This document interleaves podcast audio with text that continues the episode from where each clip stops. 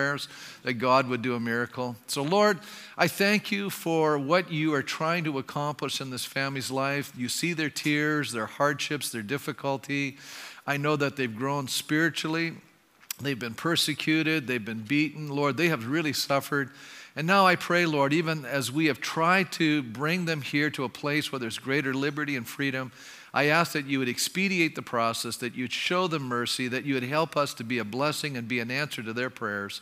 And I thank you for these things in Jesus' name. And I pray as well tonight that you will speak powerfully into our life uh, the sense of what you are trying to say to us regarding this issue of walking in wisdom. And we thank you for that. Open our hearts. May we embrace your path in Jesus' name. And God's people said, Amen. Amen. You may be seated. I'm going to have you turn in your Bibles to uh, Book of Proverbs. I'm doing a series there. We're in chapter 8, beginning in verse 22. Now, some of you may recall the story I'm about to share. Eric uh, Liddell was uh, born to missionaries in China in 1902. And uh, he, when he was four, his father was reading the newspaper and got excited because he was from Scotland.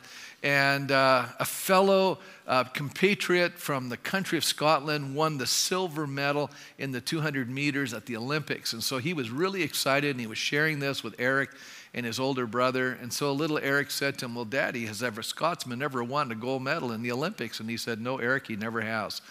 Later on, his uh, parents uh, took Eric and his brother and they took him to, back to England. He went to boarding school and uh, very athletic, both these boys, and they excelled in things like cricket and rugby and yes, track and field as well. And Eric became an outstanding track person. He uh, won, he became the best uh, runner in his school, and eventually went on to university where uh, not only did he set the school record in the 100 meter race, but he became the fastest sprinter in all of Scotland. As a matter of fact, all of Great Britain began to pin their hopes on this young man. He was 22 years old, and now he had made the Olympic team in Great Britain, and he was on his way to the 1924 Olympics in Paris, France. Now, you need to know something about Eric Liddell.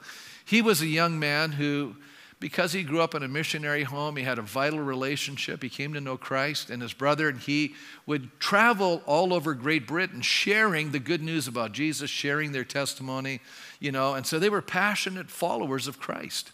Well, when they got over to Paris, uh, they discovered, much to the chagrin not only of Eric, but also to his Olympic team, that the qualifying heats for the 100 meter, which was his specialty, was now to be run on a Sunday. Now, you need to understand that Eric Liddell believed with a deep conviction that Sunday was a day set aside for rest and worship. And it wasn't to be participating in athletics. And so he refused to participate in the qualifying heats.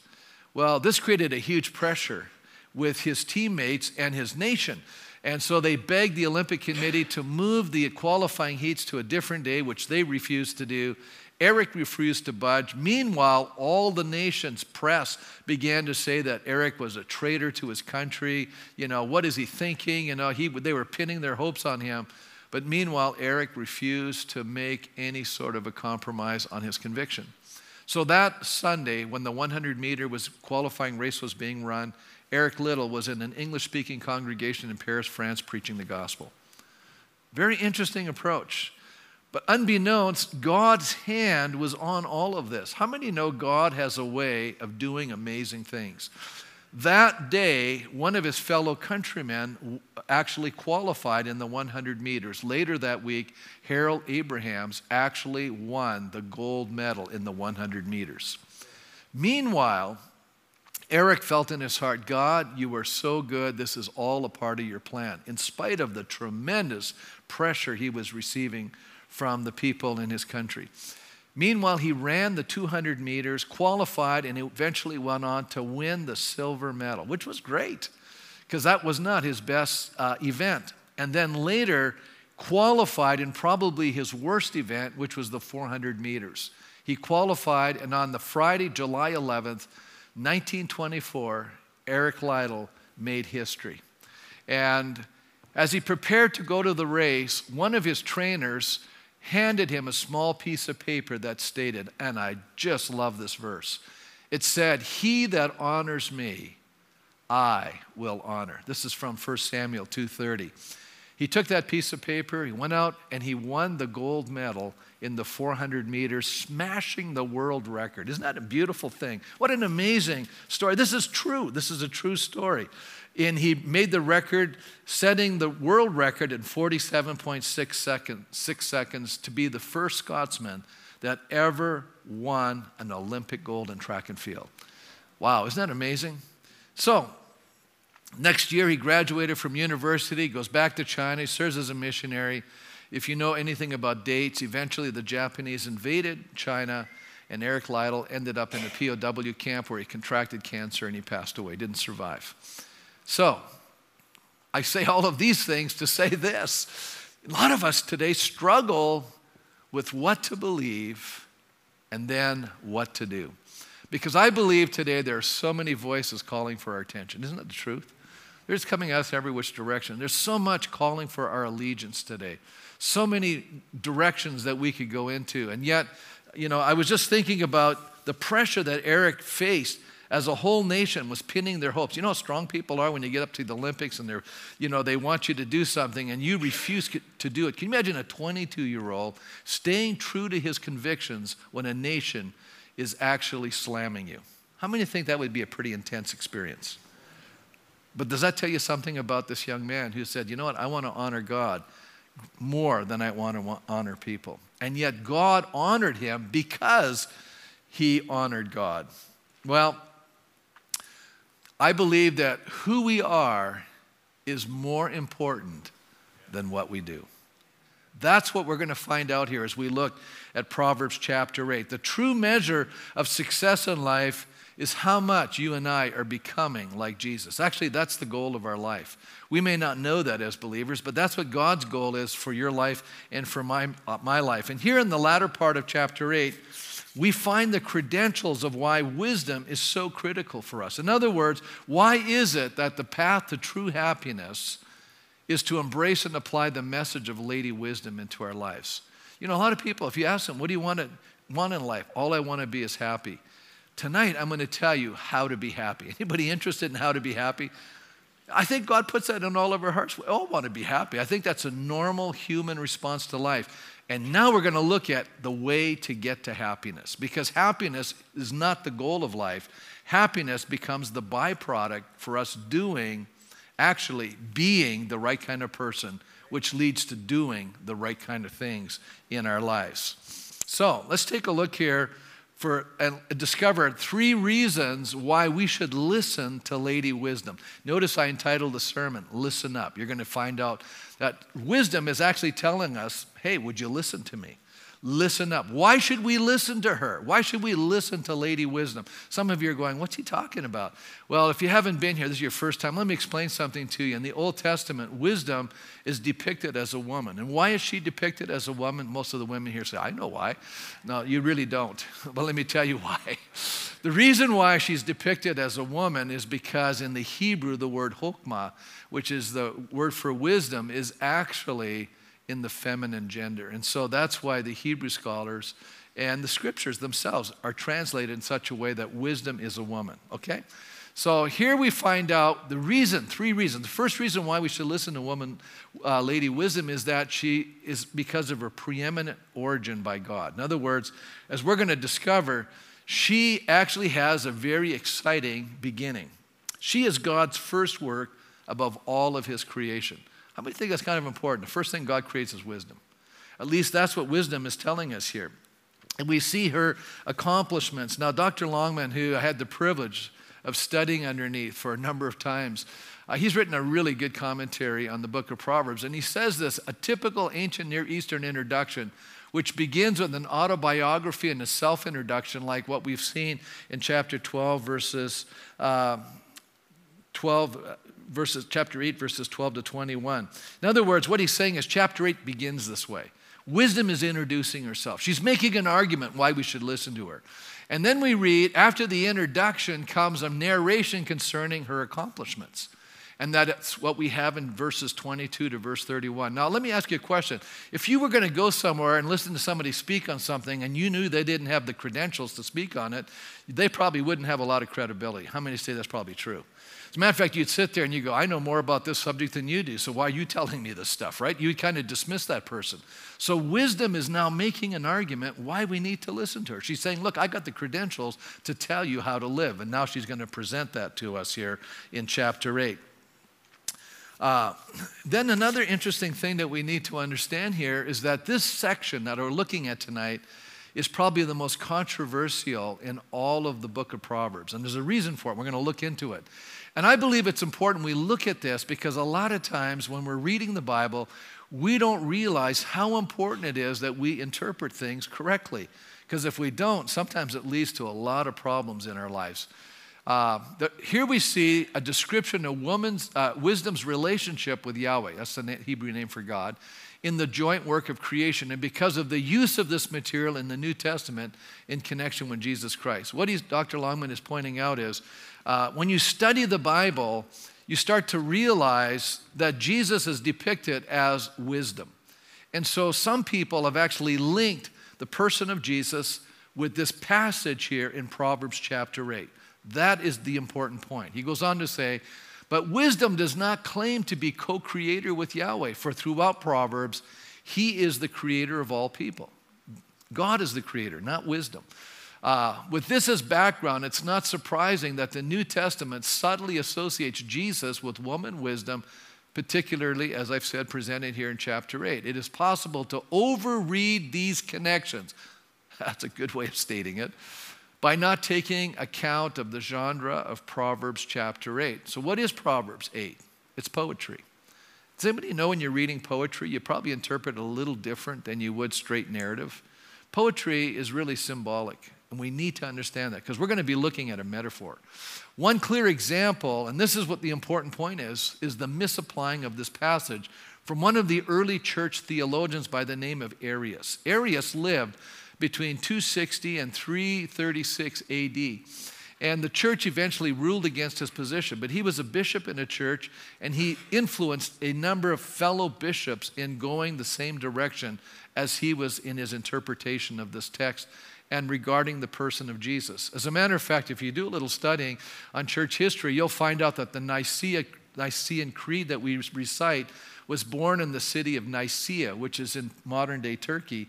And there was a church council there discussing as to the nature of who Jesus really is.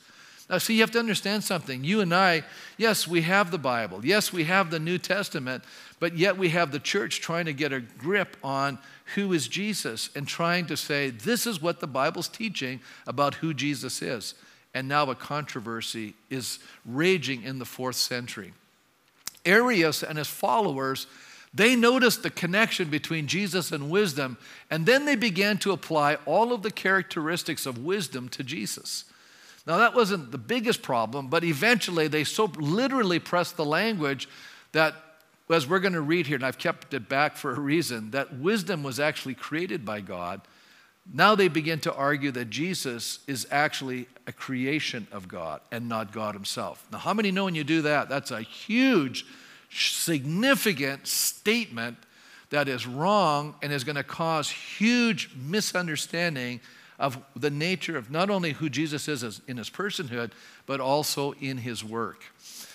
Then they reason that since God is unbegotten and wisdom, who stands for Jesus, is, be, is created, Jesus cannot be God. In response, we simply point out that Proverbs 8 is not a prophecy of Jesus or any kind of literal description of him, but it's poetic and it's a metaphor to make important points about the nature of God's wisdom. Indeed, even in the Old Testament setting, where wisdom stands for Yahweh's wisdom, we would be wrong to press the language of creation literally as if at some point God were not wise and only later became wise just in time to create the world. And we're going to see that as we read the text here. So Dr. Longman is making light of that. But the question is well, why was that so necessary that we understand this? Because today, this teaching of Arian or Arianism from Bishop Arius is alive and well. Actually, it has millions of adherents. How many know that? Some of you might. Do you know who this group is? They're called the Jehovah's Witness. They actually believe what Arius taught in the fourth century. And so we need to understand the reason why this is so critical is because when we dismiss uh, the nature of God or Christ, then we're going to dismiss the nature of his work. And that's why you and I understand that we're saved by God's grace because we recognize the nature of sin is not just a, simple little thing. Even though humanity, a lot of, there's a lot of moral people, but do you realize that sin is of such an de- intense degree that it actually taints our, in, it, it actually affects our nature? That we're sinners because by nature sin has invaded our, our nature.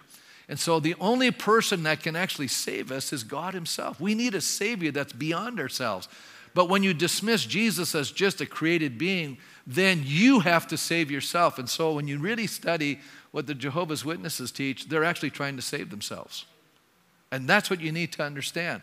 And so a lot of times as Christians, we get very lax in our understanding of, you know, the Bible or theology, but how many can see that this is an important understanding? And people can easily be deceived by something that's not true. They're sincere, they believe they're right, they think they understand it. But what I'm pointing out is it's a very poor interpretation of a, of a poetic text. And it's actually causing a lot of sincere people to be sincerely wrong. So, what does it mean that wisdom was brought forth? Now, I've already said what's critical to understand about this. So, what does it mean that wisdom was brought forth? Well, here we go, some of the more challenging things. Everybody understands that the Old Testament is primarily uh, written in the Hebrew language. So, when you and I have it in English, what do we have to have? We have to have people who interpret it for us, okay? Now, how many here you actually know more than one language? Anybody here know more than one language? Okay, great. Everybody that knows more than one language can easily tell you there are some concepts and words that cannot be translated into another language. It doesn't exist in that culture. And so we run into words sometimes that are difficult to, to understand and what to, to make us understand what they mean, okay? So when people are translating, they're trying to give you the meaning. They're not giving you literal word for word translation. Some of us are very fixated on word for word stuff. No, you're trying to give the understanding of the concept. And that's what communication is about. And so here they are, you know, dealing with this uh, a word here right off the bat in verse 22, which is very interesting because the, the word uh, be, that we translate it, you know, created, born, uh, really this basically begetting of wisdom by Yahweh, the Hebrew verb behind begot is actually the word kanani, which uh, is a verb and is the source of some controversy. Actually, in most instant, instances in the Old Testament, the verb means to acquire or to purchase. In most, uh, the meaning of acquire or create are connected and are of the same Hebrew root. Semantically, the range of Kanani is similar to that of get and beget in English. Both mean acquire or procreate. So, what is he saying? Because, you know, you could, you know, different translations are going to translate this word differently. And, you know, how many remember reading the old King James, so and so begat, so and so and begat, begat, begat? They're, they're actually saying that's their kids. They're, it's pro, they're translating that as a procreation. So, but here, you know, it's not just the idea of, of it can be the idea of acquiring something as well. But I think the, rec, the record's going to show us here that wisdom, simply put, why, is he, why are we talking about this? Because wisdom is actually created, and it's created in a context, and it's created in the beginning. So let's take a look at verse 22. In Proverbs 8 22, it says there, The Lord brought me forth as the first of his works, before his deeds of old. I was formed long ages ago at the very beginning. Now, notice that term, very beginning. Immediately, it should bring us to Genesis chapter 1. At the very beginning, God created, right? It says, At the very beginning, when the world came to be, when there was no watery depths, I was given birth. When there was no springs overflowing with water, before the mountains were settled in place, before the hills, I was given birth. Are we getting a sense this is a poetic passage?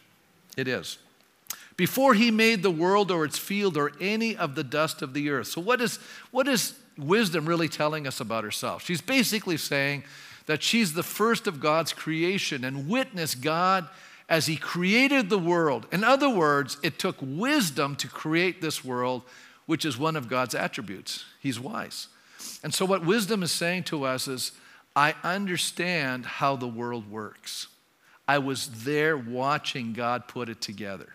And we're going to see that very clearly as we keep reading here. Now, how many remember the story of Job? Anybody remember the story of Job? Now, Job had a few problems. He was a man, he was doing what God wanted. God himself declared him to be blameless, but he went under a t- time of tremendous testing. Remember that? He lost his children. That was painful. Then he lost all his money. Now he's broke. Then he lost his health. Now he's suffering.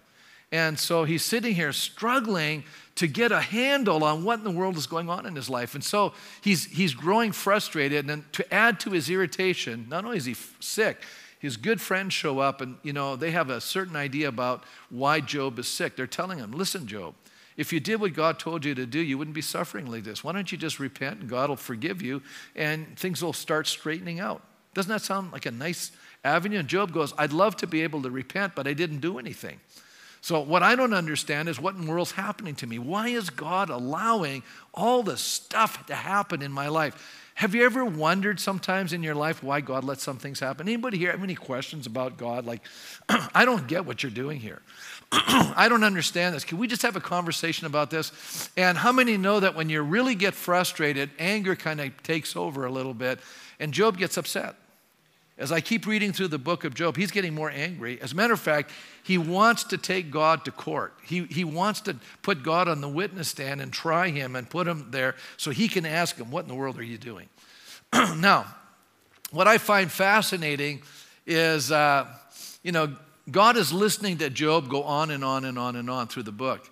Now, have you ever been to somebody where you actually know something and they don't, and they're going on and on and on, and the more they talk, the more you realize how stupid what they're saying is. You ever had that situation where you're just going, if these guys would just shut up, they wouldn't look so dumb because they don't quite get what's going on. And so the more they talk, the more crazy it sounds. And so God is letting Job just spew all this stuff out. And so finally, God's had enough. And we pick up in chapter 38 where he says these words Then the Lord spoke to Job out of the storm, and he said to him, Who is this that obscures my plans with words without knowledge? In other words, you don't have a clue, Job. So stop talking, right? Isn't that kind of what he's saying to him? Sure it is. Then he says this, brace yourself like a man. I got to I'll question you and you'll answer me. In other words, I don't have to give you an answer. I'm God. You know, we're, we're so funny. We think God owes us something. God doesn't owe us anything. We owe God everything. So God says, I don't owe you an explanation, Job, but if you can answer this, I'll consider answering the question. But God knew that this was above Job's pay grade. God is, says, This is way beyond your ability to comprehend what's going on. And then he says this Where were you when I laid the earth foundation? Tell me if you understand. So, what is he saying to Job? If you were wise, you would know the answer to this. But because you don't know this answer, you're not wise like Lady Wisdom is because she was there. So, what is, what's the argument that I'm trying to build here? Really simply this the only way for us to understand God's world and how it works is for you and I to listen to the person who witnessed it all, which is Lady Wisdom. In other words, she says, I was there when God created the worlds, therefore I know how life works. So if you listen to me, you'll be able to handle what's happening in your life. That's a pretty interesting argument, isn't it? She's making that argument to us. I'm worth listening to. As a matter of fact, Paul Koptak says this Wisdom enhances her authority and credibility by means of an ancient motif of knowledge. Only the one who knows how the world came to be and how it works is able to claim real knowledge. All else is limitation, it's limited at best. Okay, so now, one of the things we need to understand in the next few verses what God does. He's creating stability and order out of chaos.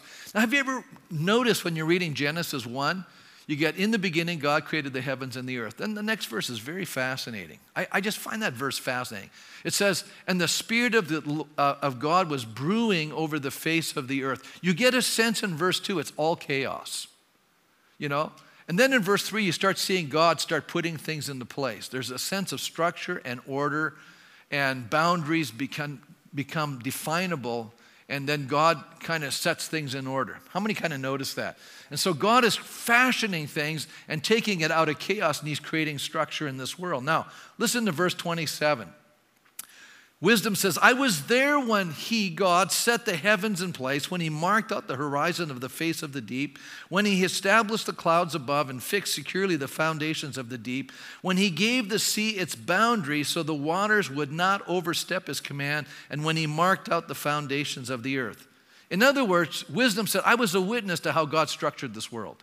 I was a witness how God framed it, ordered it, and created boundaries for it. I, I even saw how He made it so that the oceans would not, you know, just keep going, that there was actually a boundary where they could only go so far. It's an interesting way of talking, isn't it? It's very poetic, but here's the crucialness, the, the crucial factor for us in our understanding of life. Wisdom is teaching us, just like there is boundaries in the created world. Do you know that there are boundaries in the moral world? Let me give you an example. God created us, created our world to have seven days a week. Haven't you noticed that?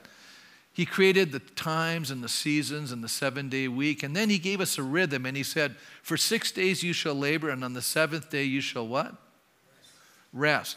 Now, we can ignore that boundary in our life and we can just work just continuously. But what happens after a while is when you violate God's boundaries, what happens?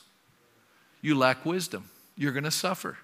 God designed things in a specific way. So when God is telling us how to live, He's creating moral boundaries. And when you and I violate these boundaries, it never produces happiness, it never produces life. It always produces destruction and death into our lives. So we can ignore that and suffer, or we can say, No, I'm going to follow God's his pattern, his structure, his order. I'm going to follow. I'm going to stay within inside these boundaries because I know that's the healthy place.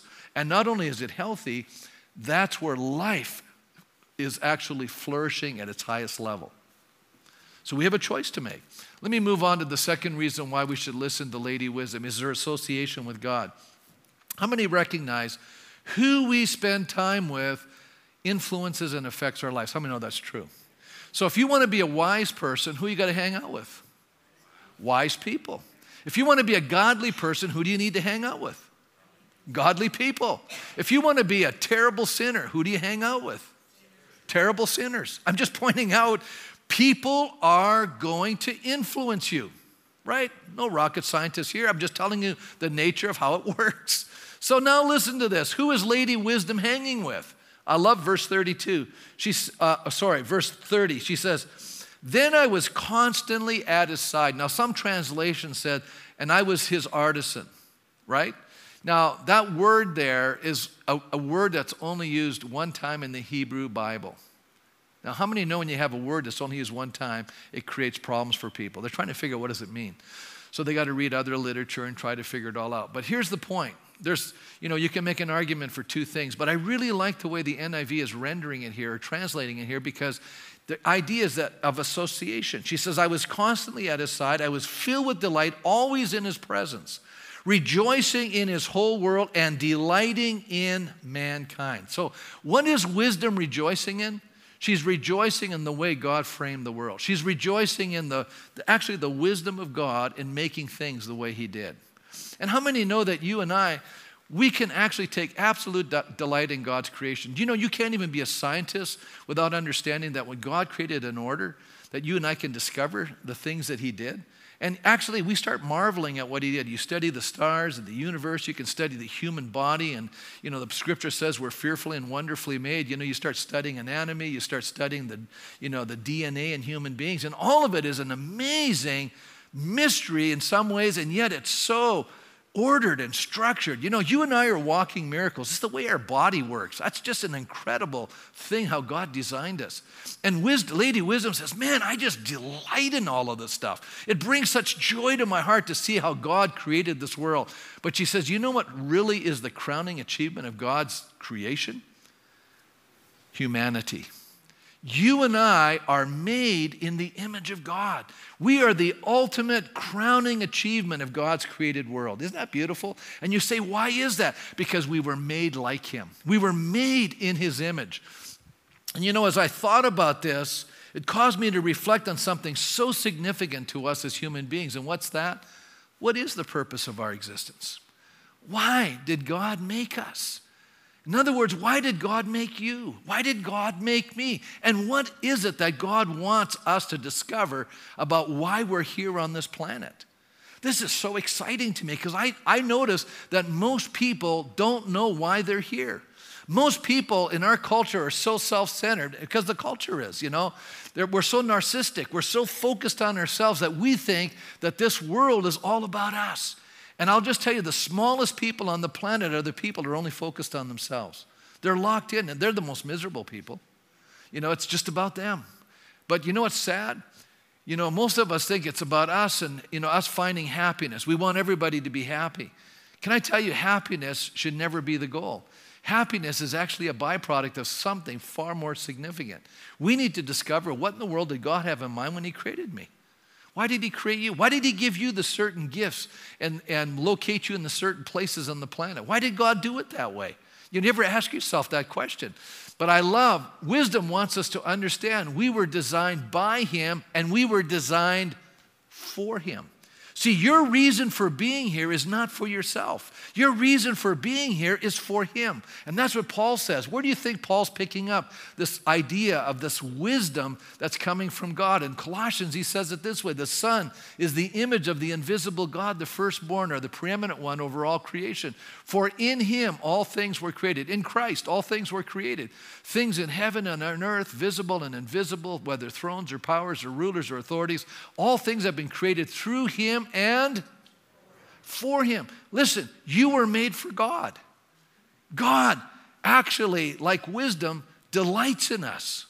There's a joy that we bring to the heart of God. Isn't that amazing? You know, God rejoices over us. You know, I, I just wrote an article in my blog that, you know, one of, you know, how do, you know, I, I entitled it Beyond Failure. And basically, what I was telling people is that God you know, when you're going to restore something, you, you only restore something that has real value. And God is so in love with humanity that He's willing to give Himself to restore us because He values us. He rejoices over us. We are His crowning creation, and it grieves Him when sin mars the image of God in our lives and we become narcissistic and self centered and broken and fragmented and unhappy. And then we embrace this idea of self destruction. And that's what's happening in our culture today. We see it everywhere. So let me move on to the third reason why we should listen to Lady Wisdom. It's the kind of life that we acquire when we listen to her. When we respond in obedience and follow the path that Lady Wisdom is laying out for us, we become wise and happy. Look at verse 32. Now then, my children, listen to me. That's why I call the sermon, Listen Up. This, he says, wisdom is saying, Listen to me. I've got credibility. I know how it works. I was there when it was created. I can show you the right way to live. Isn't that great? Here's the manual. Here's the manual how to live. Wow. Then she says this Blessed are those who keep my ways. Now, that Hebrew word, blessed, is the word asher, and it just means you can translate it happy. That's another way of saying it. Blessed or happy are the people who keep my ways. In other words, people who discover the right path to walk on. You're going to be happy. What does it mean to listen? It means to literally do what you're told, basically. You know, it's not listen like hear the words. No, it's apply what I'm telling you. Do what I'm telling you. Go where I'm showing you. To know the right path. And the outcome is happiness. Look at verse 33.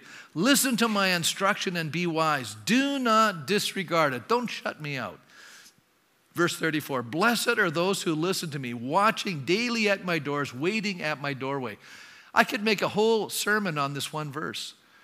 That you know what? We should be standing at the door of wisdom every single day, daily, and saying, I'm listening. I want to hear you. You know, what is wisdom? It's the way of God. How do I discover what God is about? You know, I find the messaging in this book. You know, I'm going to tell you something. If you spend every day in some part of this book reading and asking God to give you insight and you start studying and meditating on the Word of God, you will gain wisdom you will become a success in this life. You will find the right path. Jesus said, I am the path. You see, Jesus and wisdom are interchangeable. You're going to find the right way. You're going to walk in the right path. You are going to succeed in life. You are going to find a joy and a hope and a happiness that you've never known before. It's so exciting. It says, For those who find me find life and receive favor from the Lord. How many want to receive God's favor? Isn't that beautiful? But those who fail to find me harm themselves, and all who hate me love death. Isn't it sad? You know, John Paul II, the former pope, you know what he said? We're living in a culture of death. People are embracing death today. Everywhere I turn.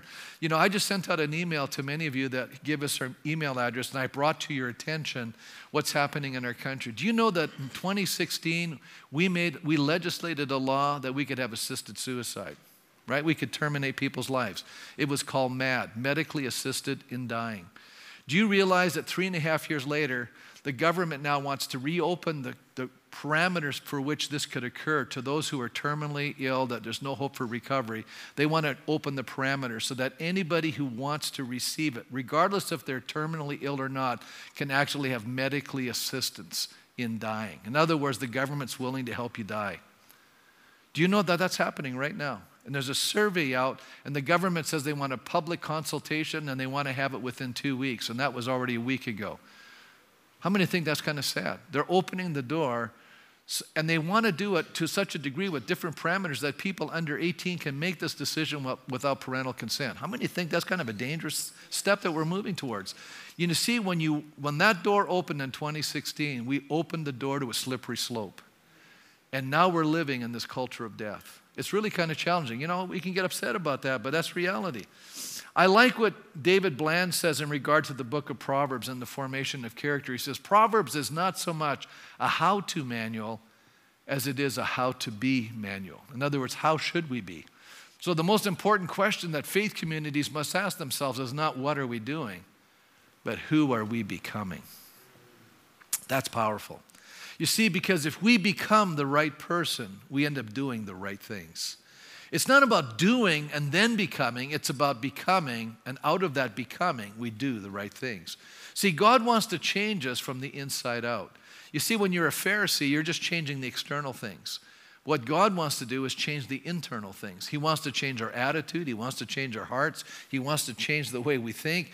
And eventually it translates into how we start living our lives. We start making decisions totally differently. And we relate to people totally differently. Now, some of you may remember this, and some of you, I'm sure this is way beyond uh, your ability to even know who this character is. But some of you grew up in the days of Captain Kangaroo. Anybody know who I'm talking about? Okay, a few of you. No, some of you go, no. Captain Kangaroo was a children's program. And uh, in 1955, a guy by the name of Bob Keeshan became Captain Kangaroo. He's 28 years old. So, how many know he's acting out this grand old sailor?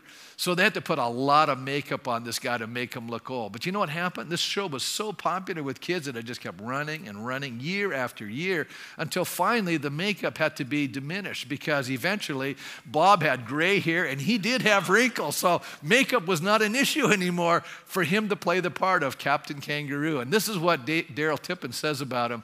He said, near the end of his career, he could say, I have grown into the part. The goal of the people of God is to grow into the character of God. Isn't that a beautiful thought that you and I can become just like Him? Let me close with uh, a little bit about the life that God is calling us to. I love C.S. Lewis. Obviously, you realize that. I quote him often.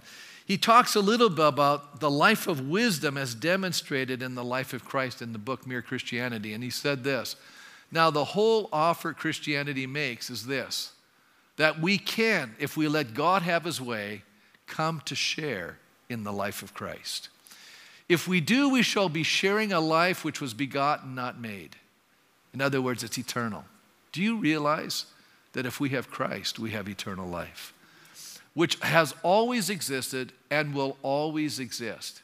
Christ is the Son of God. If we share in this kind of life, we also shall be sons of God or daughters of God.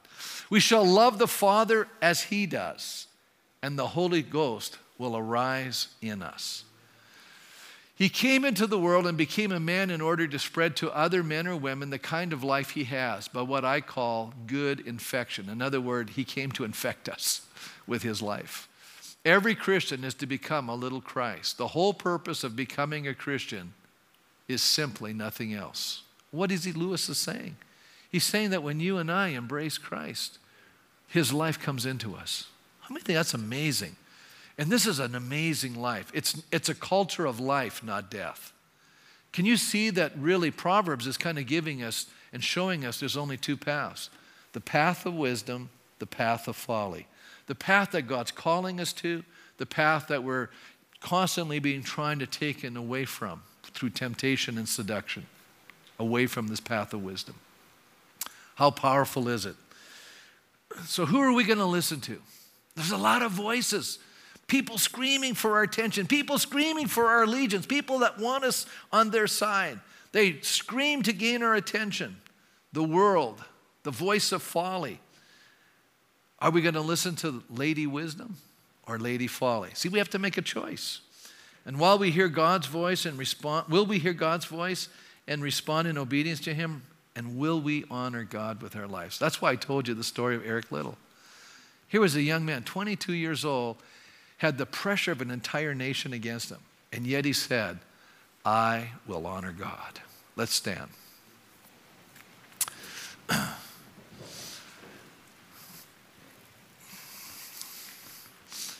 I don't know about you, but the book of Proverbs is challenging. How many see that? it's really about changing us. And my prayer for you, I, you know, my desire as a pastor, I want you to succeed. I want you to thrive. I want you to be successful. Can I tell you what, what it's like and how much God cares about us? This morning, you know, I got up really early. I, I do on Sundays. Actually, my crazy uh, phone tells me, Do you want me to set the clock at 5 o'clock a.m.? Every Saturday night, it asks me that. Of course, that's the time I get up or earlier. So I said, Of course, I'm getting up at 5. And so I was trying to be real quiet because my grandchildren were over last night. They're sleeping in the next room. So I'm trying to be extremely quiet so I don't wake them at 5 a.m., right? They're going to get up early enough. They don't need to be up at that hour. So I'm working away in my office. It's probably close to 7 now, and I can hear them. They're awake now in the other room. And one of the most beautiful things that happens, and this is what life is really all about. I hear them and they can see there's a light on, and they come into my office my little grandson, who's four, just crawls up into my lap, puts his arms around me, and he says, Poppy, I love you. And I want to tell you every day, I love you. And I said to myself, You see, we need to understand something. This is what God longs for in our lives. That you and I understand it's about relationship. God wants to have us reciprocate the love He has for us. He promises us every day, I have a new mercy for you. Every day, I want to express my love and concern for you. I want you to discover this amazing way of wisdom because I know it'll bring you happiness. I have the experience. I know how this world works. I know what brings life, and I know what bring destruction and death. I want you to know that I love you with an everlasting love. Isn't that beautiful? God loves us that way. But can you see yourself like my little grandson, just crawling up into the lap of God every single morning and putting your arms around him? How many think that's a beautiful picture? And say, I want to wait at the gate of wisdom. I want to hear the voice of God. I want to tell God how much He means to me. I want to receive the daily dose of wisdom that I need to navigate my way through all of the challenges I'm going to face in life. Do you know every day God is bringing opportunities for you and I to reveal the life of Christ to others. It's there. But sometimes as Christians, we get so busy with all the challenges and the things we need to do that we actually move through life and we're not even noticing you know, that God is planting roses by the path, that God is giving us an opportunity to speak a word of kindness, and maybe stop and listen to a problem or pray for somebody in need or help them out of a trial or a difficulty by maybe, you know, helping fix a flat tire. All the things that we can do during the day. Isn't that amazing? There is a path that leads to life, and it's the path of wisdom. So, how many here today say, you know what, Pastor? I want to walk on that path. I want to walk on the path of wisdom. See, I got my hand up. That's where I want to I want to just live and walk in that path, to do God's will, to walk in God's way. And so, Lord, I pray today as we're responding to you in our hearts, there's a, a, a cry that says, Yes, I want to I wanna walk in this life that you bring. I want to eschew. I want to move away from. I want to shun. I want to say no to this culture of death. I want to turn my ears away from the screams and the sense of urgency that are calling me away from your path. Lord, give me that kind of fortitude and strength that you even poured into a young man like Eric Liddell that was able to resist the voice of a nation to do what honored you. And in the end, he not only honored you, Father, he even made his nation proud. I just thank you for that, Lord, that when we do your will, that powerful things begin to happen in our lives, that good things happen, life giving things happen, meaningful things happen, and that we in turn become happy with who we are becoming because we find ourselves now becoming like you and then doing the things that you would do. We thank you for that. Help us, Lord, to listen, to listen up to your words each and every day. In Jesus' name, amen. God bless you as you leave.